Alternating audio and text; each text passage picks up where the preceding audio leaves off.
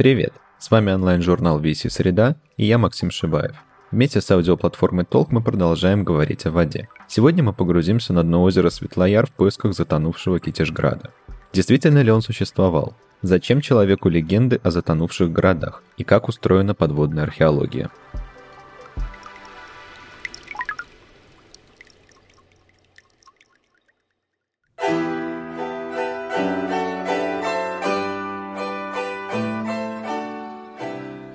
Ветлужских лесах есть озеро. Расположено оно в лесной чаще. Голубые воды озера лежат неподвижно и днем, и ночью. Лишь изредка легкая зыбь пробегает по озеру. Бывают дни, когда до тихих берегов озера доносится протяжное пение и слышится далекий колокольный звон. Давным-давно еще до пришествия татар на месте озера стоял славный град Китиш. В центре города возвышались шесть глав церквей.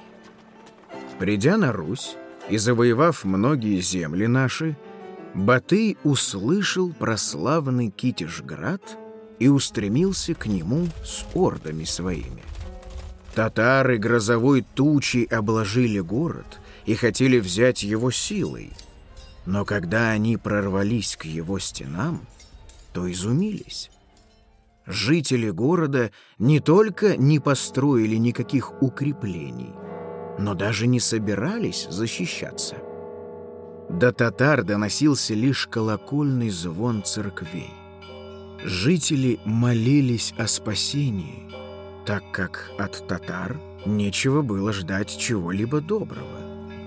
И как только татары ринулись к городу, из-под земли вдруг забили многоводные источники, и татары в страхе отступили.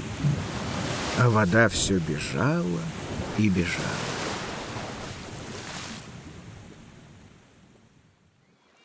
Когда стих шум родников, на месте города были лишь волны. Вдали мерцала одинокая глава собора с блестящим посредине крестом. Она медленно погружалась в воду. Вскоре исчез и крест. Теперь к озеру есть путь, который называется Батыевой тропой.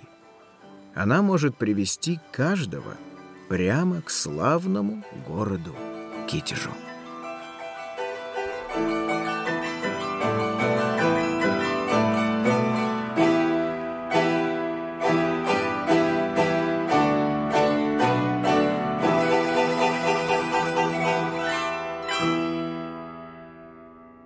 Бейлина о граде Китеже рассказывает, как город спасся от нашествия Батыя, уйдя под воду. Конечно, в первую очередь это лишь легенда, но есть ли основания считать, что город действительно существовал?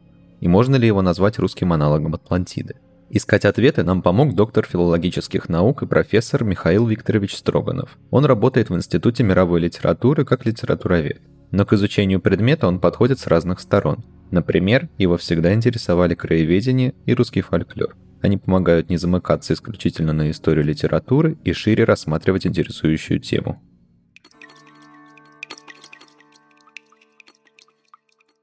Человек – существо э, сухопутное, но без воды он жить не может. Да, мы можем прожить какое-то время без еды, без воды мы прожить не можем.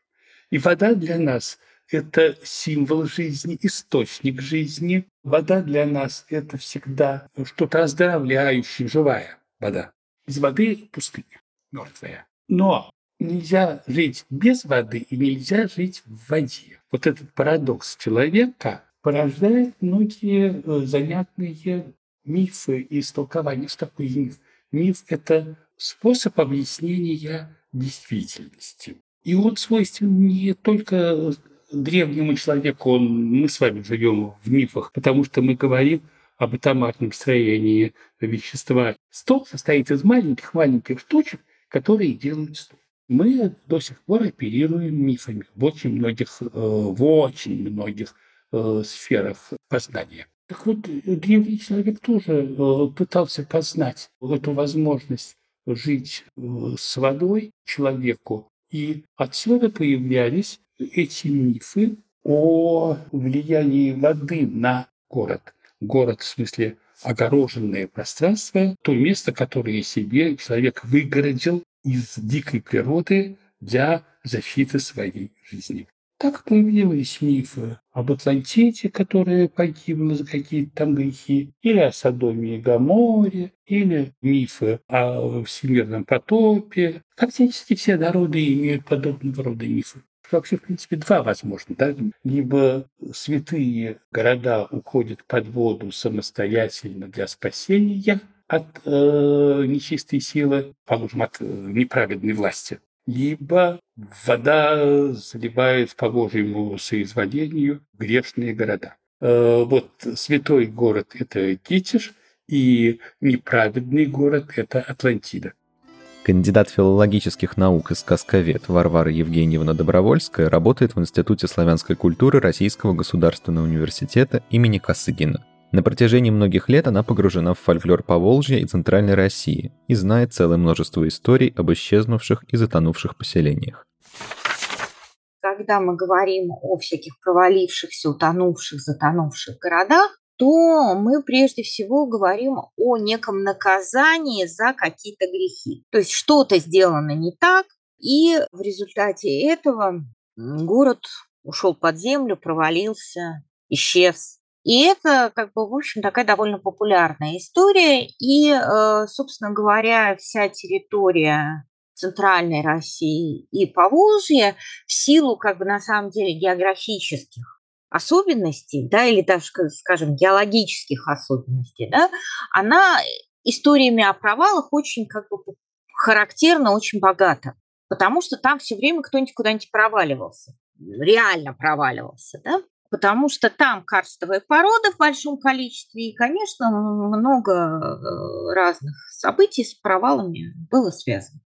И в некий момент это стало уже таким вот как фольклорным мотивом, когда рассказывают, что не просто так провалилось, а провалилось, потому что кто-то что-то сделал не так. А, очень популярная история о том, как э, Христос с апостолами ходит по земле, приходит в какое-то селение, и в этом селении ни один хозяин не пускает их в дом.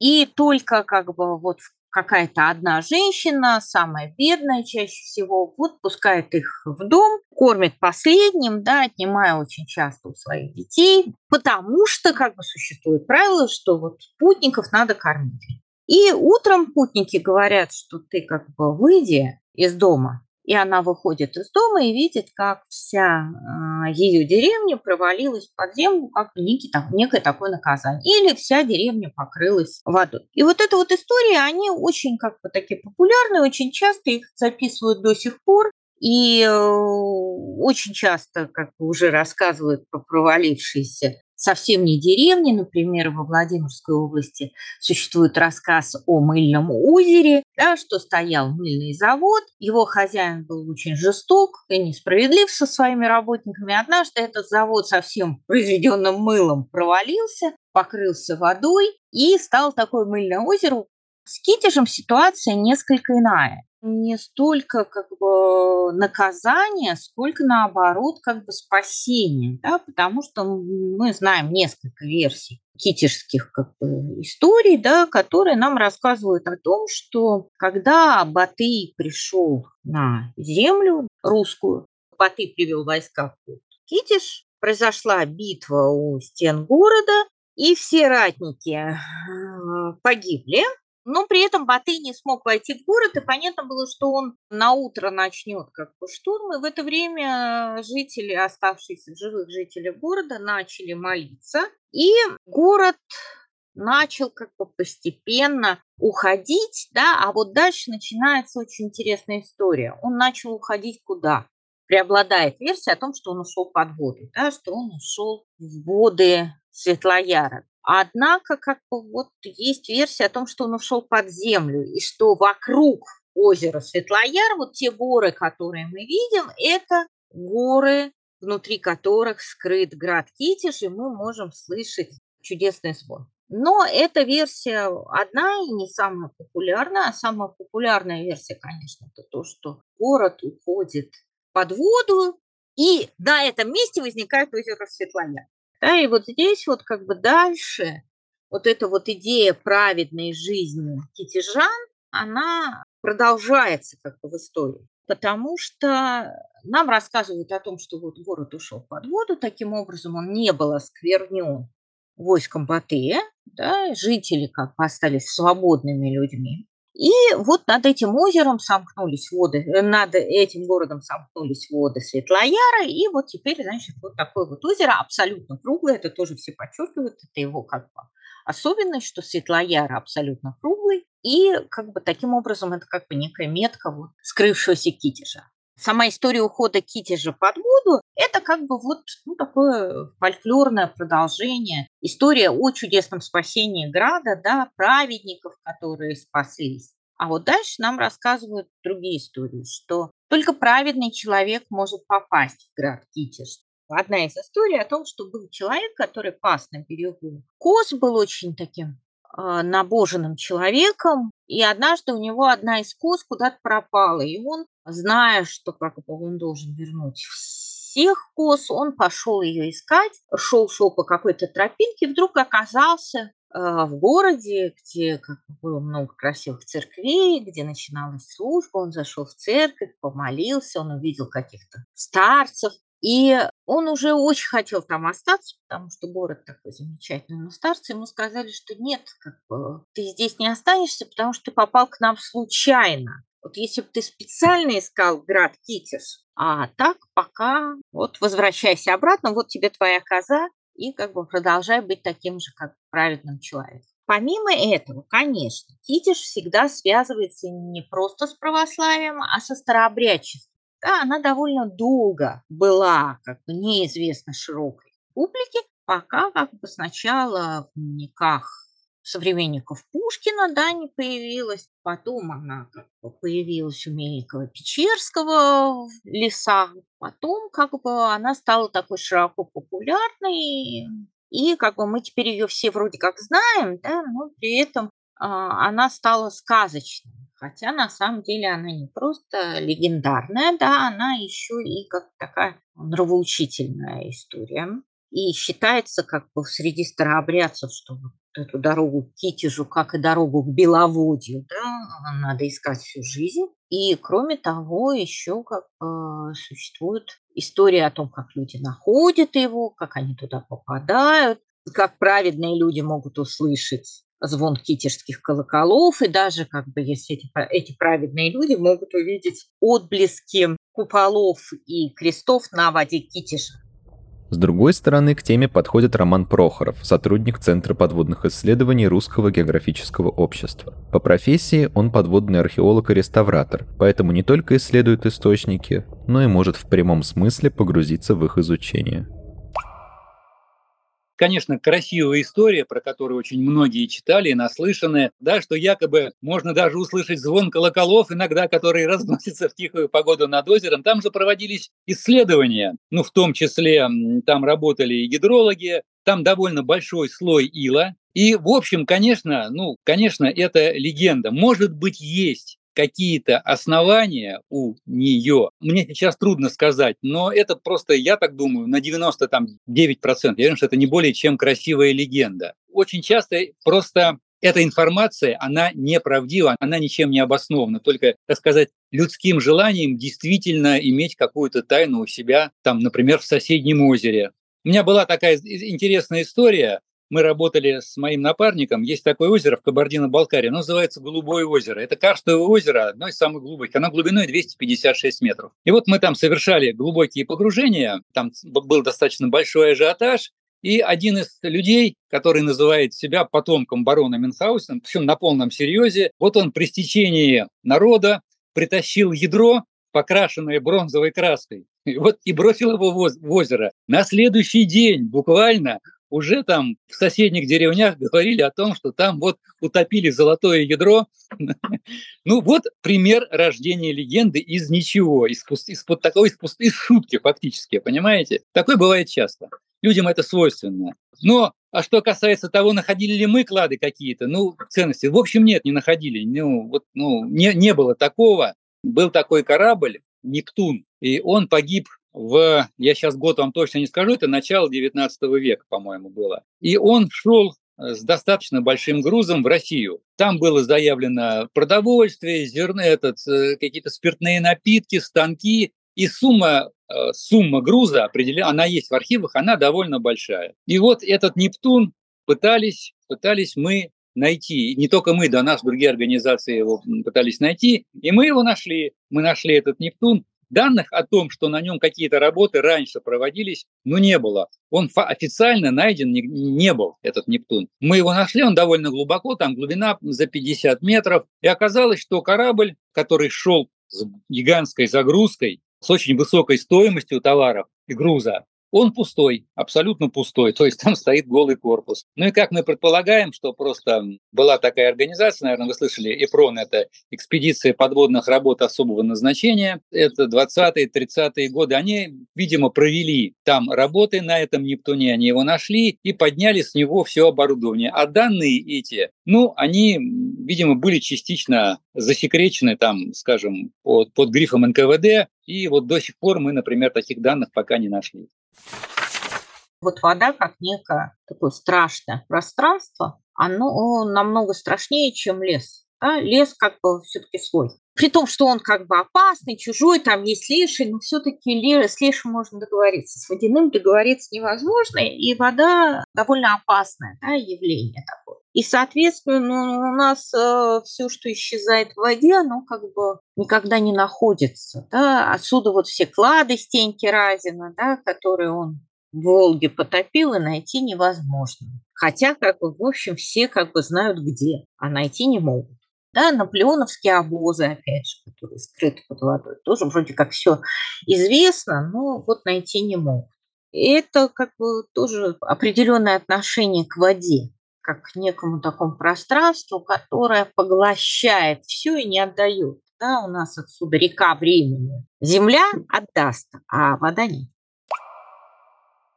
Каждый фактически человек, он с огромным интересом читает книжки о затонувших кораблях, о сокровищах, которые есть на дне. Это свойственно каждому из нас. У большинства людей это просто как-то вот, ну, почитал, здорово, да. И у кого-то это как бы дальше становится, ну, частью судьбы. Ну, так получилось, что я, я физик по специальности, увлекся подводным плаванием, потому что это было здорово, это было интересно. Да, стал подводным пловцом, инструктором. И как-то вот, э, а потом мы уже с друзьями в 90-е годы организовали клуб подводного плавания, когда дайвинг стал модным и популярным. И потихонечку начали нырять на затонувшие корабли. Ну, а так получается, что, вообще говоря, погружение на затонувшие корабли оно зачастую регламентируется законом. На археологические объекты далеко не всегда вот можно просто так ну, нырнуть, а особенно с них что-то поднимать, это уже нарушение закона, поскольку это памятник археологии. А поскольку страсть вот к изучению кораблей она была, я уже пошел по дальнейшей стезе, я получил дополнительное археологическое образование, и уже наша компания началась, начала заниматься профессиональными исследованиями. Ну и уже идя дальше, мы столкнулись с тем, что вот начинаешь поднимать какие-то предметы из-под воды, а они ну, требуют сохранения, потому что ну, любой предмет, он разрушается археологически. В земле или под водой или они разрушаются. Например, предмет из металла пытается обратно превратиться в тот материал, из которого он был сделан, то есть в руду фактически этого окислого металла. Нужны определенные навыки и методики для того, чтобы предметы уметь сохранять из органических материалов, из неорганических материалов. И я уже пошел по следующим, так сказать, вверх по ступенечкам, я пошел учиться на профессионального реставратора, то есть закончил разные, так сказать, обучающие, прошел программы по работе там с деревом, с металлом, с керамикой, и теперь мы, наша организация имеет не только а, археологическую экспедицию, которая оснащена оборудованием гетероакустическим, водолазным, флотом небольшим, но у нас еще есть и реставрационная мастерская, в которой мы способны сохранять предметы, которые ну, поднимаются, появляются в результате археологических экспедиций. То есть мы, вот как э, Центр подводных исследований, осуществляем такую программу от прям первоначальных исследований до подъема каких-то находок и до передачи их в музей. Вот такой комплекс прям от находки до музея, вот его можно назвать. Ну, что фактически ну, чем является достаточно уникальным явлением. Центр, в котором работает Роман, является одним из крупнейших и специализируется на поиске и изучении потерянных судов. В России существует несколько подобных организаций, но Центр подводных исследований работает преимущественно в Балтийском море. Там проходит 99% их работ. Наш регион работы – это в основном Балтика. Балтика немножечко Черное море. Э, мы занимаемся затонувшими кораблями. То есть у нас там нет затонувших поселений, каких-то кладбищ, древних строений прибрежных. Ну, так сложилось, что нет. И в основном наша специализация – это исследование затонувших кораблей. В основном это корабли 17, 18, 19 век. То есть вообще археологическим памятником считается памятник, которому больше 100 лет.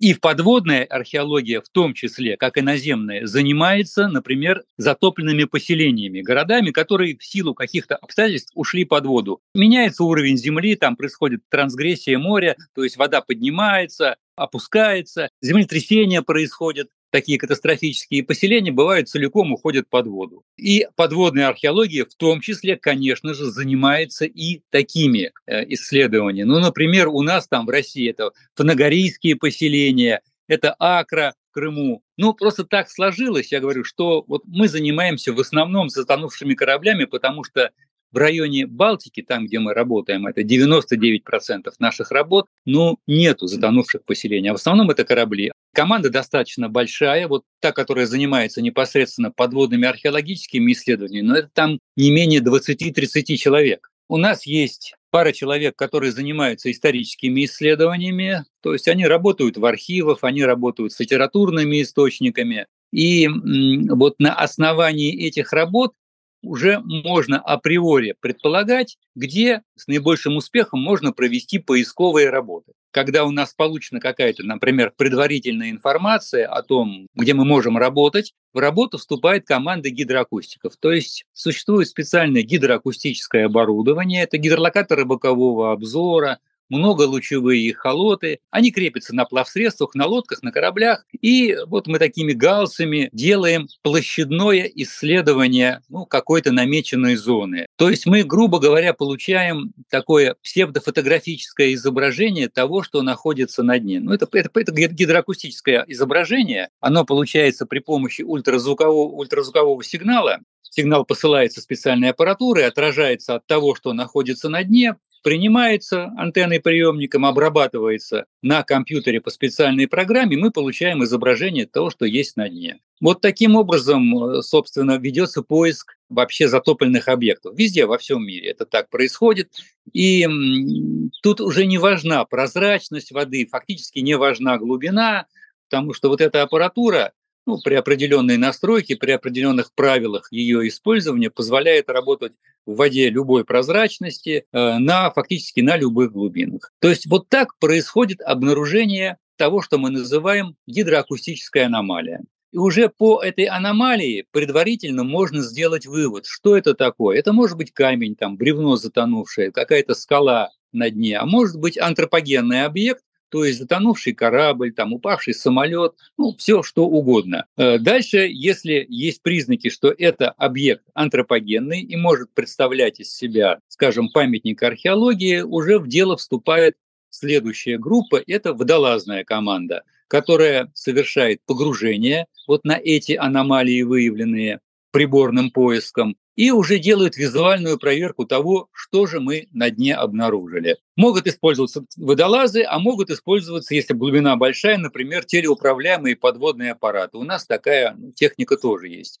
Потом на основании вот этих первичных водолазных исследований уже проводится более детальное исследование объекта. Проводится его полная там фото, видеофиксация, делаются его схемы, чертежи, с него поднимаются какие-то предметы для идентификации, то есть для того, чтобы определить, откуда шло это судно, какого, в каком году оно примерно погибло, это бывает довольно сложно определить. Ну, в, в этом случае помогают, например, предметы посуды. В редких случаях бывают какие-то документы бумажные, они тоже под водой сохраняются, их потом можно реставрировать и изучать. Какие-то детали, предметы быта личного, фрагменты одежды, навигационные инструменты, ну то есть вот целый комплекс предметов, которые можно найти на корабле, они дают информацию о том, когда этот корабль погиб, когда он там э, действовал, откуда, куда он шел, ну и в общем какой груз он вез.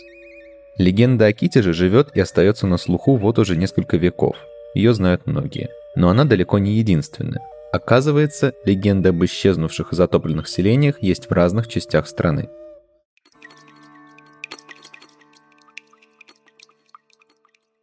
А вообще в Тверской земле э, было затоплено э, несколько городов, районных центров. Так э, были затоплены половина города Калязина, практически весь Весегонск, нынешний город Весегонск, была затоплена совсем Корчева, один домик от нее остался.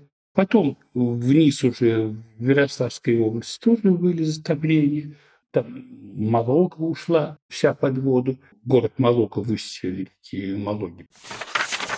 Ну вот, например, жители Малуги вполне себя могут сравнивать э, с китежанами, потому что Малуга – это удивительное совершенно место было на в Ярославской области, да, их выселили всех, э, ну, хотя, как бы, опять же, существует легенда о том, что старики там остались, приковывали себя к э, печам, да, говорили о том, что они не покинуть родных мест. Ну, вот, тем не менее, как бы затопленная деревня, вот Малога была затопленной деревней, и очень многие жители, да, живя там в Ярославле или в Рыбинске, да, куда, ну, туда, куда их выселили, да, или в каких-то деревнях рядом, в Пашихоне, например, они сохраняют вот это вот землячество, да, малужское землячество, и говорят, что вот в Малоге было все по-другому. С Калязином та же самая ситуация, да, затопленный город, дорога к церкви, которая уходит в воду, да, колокольня видна над водой, да, мы ее как бы видим, в ней как бы делали маяк. Город на самом деле же был затоплен частично, то есть старая часть Калязин была затоплена, а более молодая оказалась на берегу.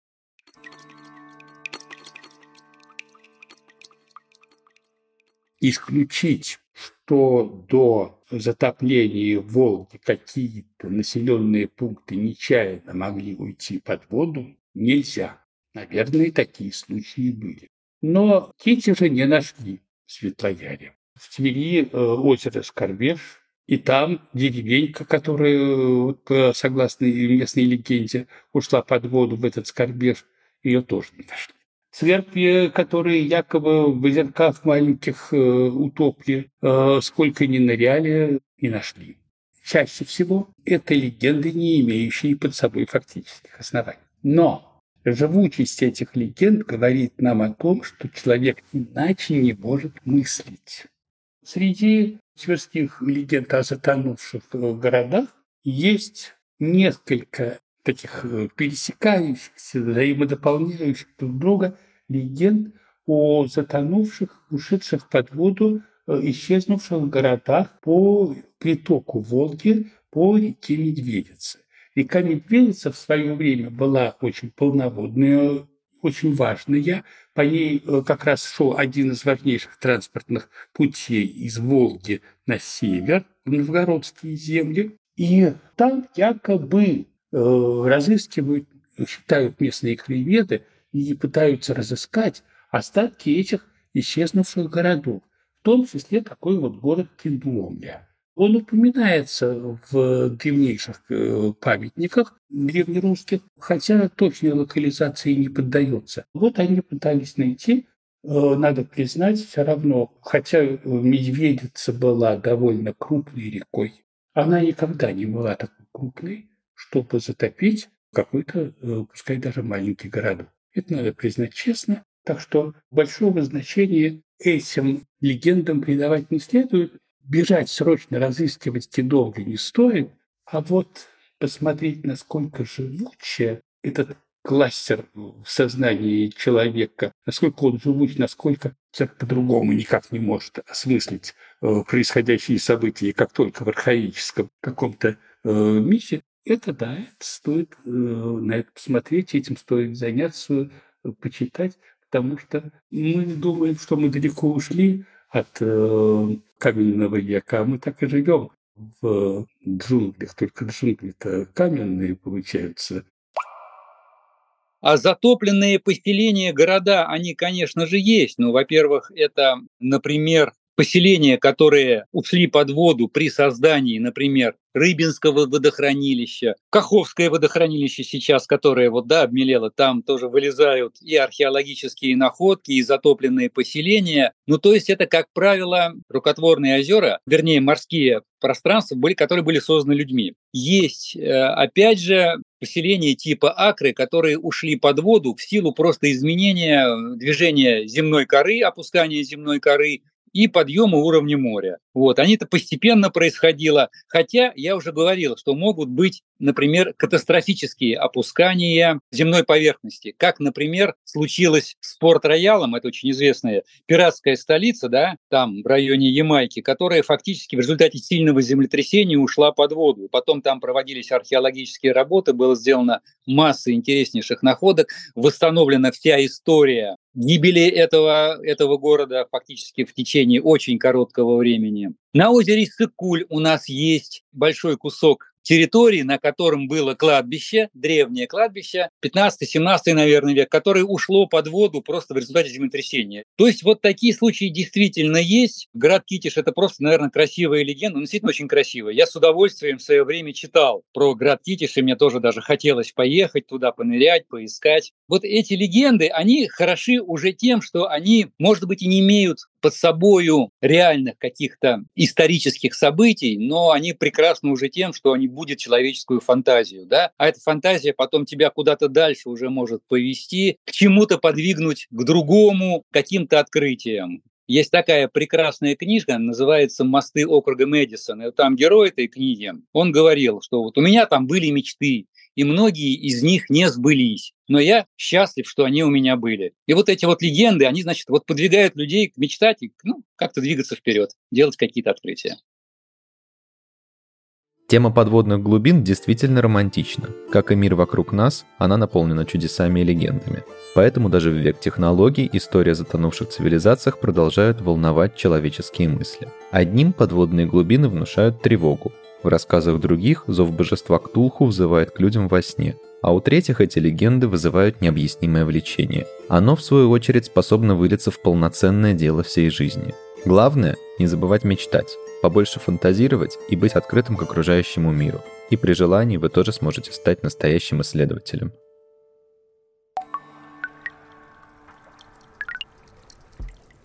Это был подкаст VC Среда, созданный совместно с аудиоплатформой Толк. Кстати, теперь у нас появилась почта среда собака. Адрес будет в описании эпизода. Пишите нам, делитесь, о чем хотелось бы послушать в следующих выпусках, задавайте вопросы, рассказывайте свои истории. Быть может, вы станете частью одного из будущих эпизодов. А если пока не знаете, что нам написать, то просто расскажите, какой ваш любимый эпизод нашего подкаста. И не забывайте делиться подкастами со своими друзьями. Это лучший способ нас поддержать. А также подписывайтесь на нас на всех платформах и помните, что тексты, подкасты и художественные работы доступны на сайте ограниченный период времени и обновляются по средам. До новых встреч!